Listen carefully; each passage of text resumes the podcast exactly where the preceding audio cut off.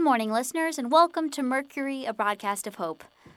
Although, honestly, it's getting harder and harder to call it that with Medusa, the zombie horde we keep reporting about. I'm Agnes Drew, and it's day 696 since we came back on the air. See, we're all out of sorts over here. We tried to order some new sorts, but they got lost in the mail. Wow, even our jokes aren't up to our usual lofty standards. I'm sorry, listeners, but this is just a completely new sensation for me, for all of us. When the zombies first rose up, nobody knew it was coming. In retrospect, we can all see the signs now, how the authorities tried to cover up all the incidents until they couldn't anymore, probably trying to prevent a panic, and then it all just sort of collapsed all at once. And then the rebuilding started. We learned and adapted and figured out how to live with the dead. Well, sort of. I mean, the infrastructure is still shot and you still can't go out at night and you have to watch your back, but we learned how to do all of that. It's not safe, but it is manageable. And getting to that place was what let us have hope. We could talk about the improvements, the things we figured out, the progress, and we could anticipate more. Now, though, we can see the horror coming. And so far, there's nothing anybody has been able to do to even slow it down. And sure, when the horde has passed through this area and will probably have lost everything again, we can start rebuilding again.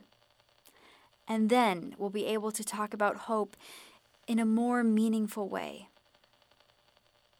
But right now it feels like Sisyphus, the Greek king who tried to trick the gods and was punished by having to roll the boulder up the hill, but when it reached the top, it rolled back down and he had to do it again, over and over until the end of eternity.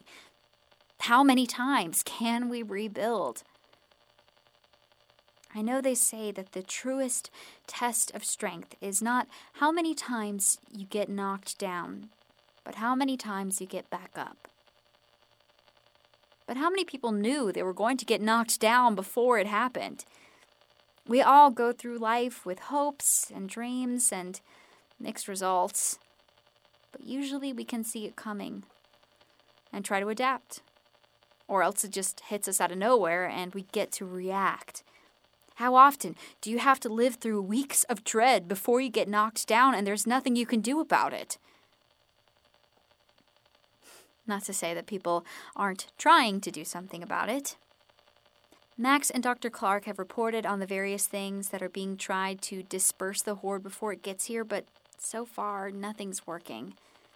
And nobody is saying it out loud, but you can tell they're running out of ideas. And that's the worst feeling in the world. Hey, Agnes. On the air? Yeah. Hi, Max. What's today's topic? How we keep calling this a broadcast of hope with certain death bearing down on us. Oh, that.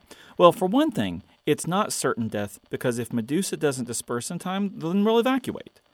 You know that. We've already talked it over with Jennifer. We can run to the lighthouse or we can head out early and try to ride out of the way with Anna if her horses can carry two people each. Yeah, but it'll be the death of the broadcast if we do that. Are you ready for that? Truthfully, no. I don't think anybody is ready for what might be about to happen, but we've been through it all before. But it's different this time. No, I mean on a global scale. What are you talking about? We've been living in a post-apocalyptic world our whole lives, Agnes. I may regret this, but I'm going to ask you again, what are you talking about? I was at a zoo once where one of the presenters was talking about climate change. And during their presentation, they said, "We're not trying to save the Earth. The Earth has been here for billions of years and will be here for probably billions more. The Earth is going to be just fine. What we're trying to preserve is our ability to live here." I got the feeling they were going off script a little, and honestly, it was easy for me to just brush it off at the time. I had honestly forgotten about it until a few days ago when I was thinking about the horde and all of the devastation the zombies have caused in general. and it occurred to me that there have been extinction-level events throughout the history of the planet, and there has always been a tomorrow. The zombie apocalypse changed life as we knew it, but life continued on, just as it had for all the other extinction events. Maybe we as individuals won't survive it. Maybe we as a species won't survive it. But life will continue on. It's tenacious like that. So there's room for hope no matter what? There's room for hope no matter what. Sometimes you have to look at it from a different perspective or take a longer view than you'd like to, but hope is always there. And we'll broadcast about it for as long as we're able. That helps a lot, Max. At least it helped me. I hope it helped the listeners, too. Me, too. Now let's wrap it up and see about making it through the rest of today. Good idea. For Mercury, a broadcast of hope, this has been Agnes Drew and Max O'Brien. Take care of each other.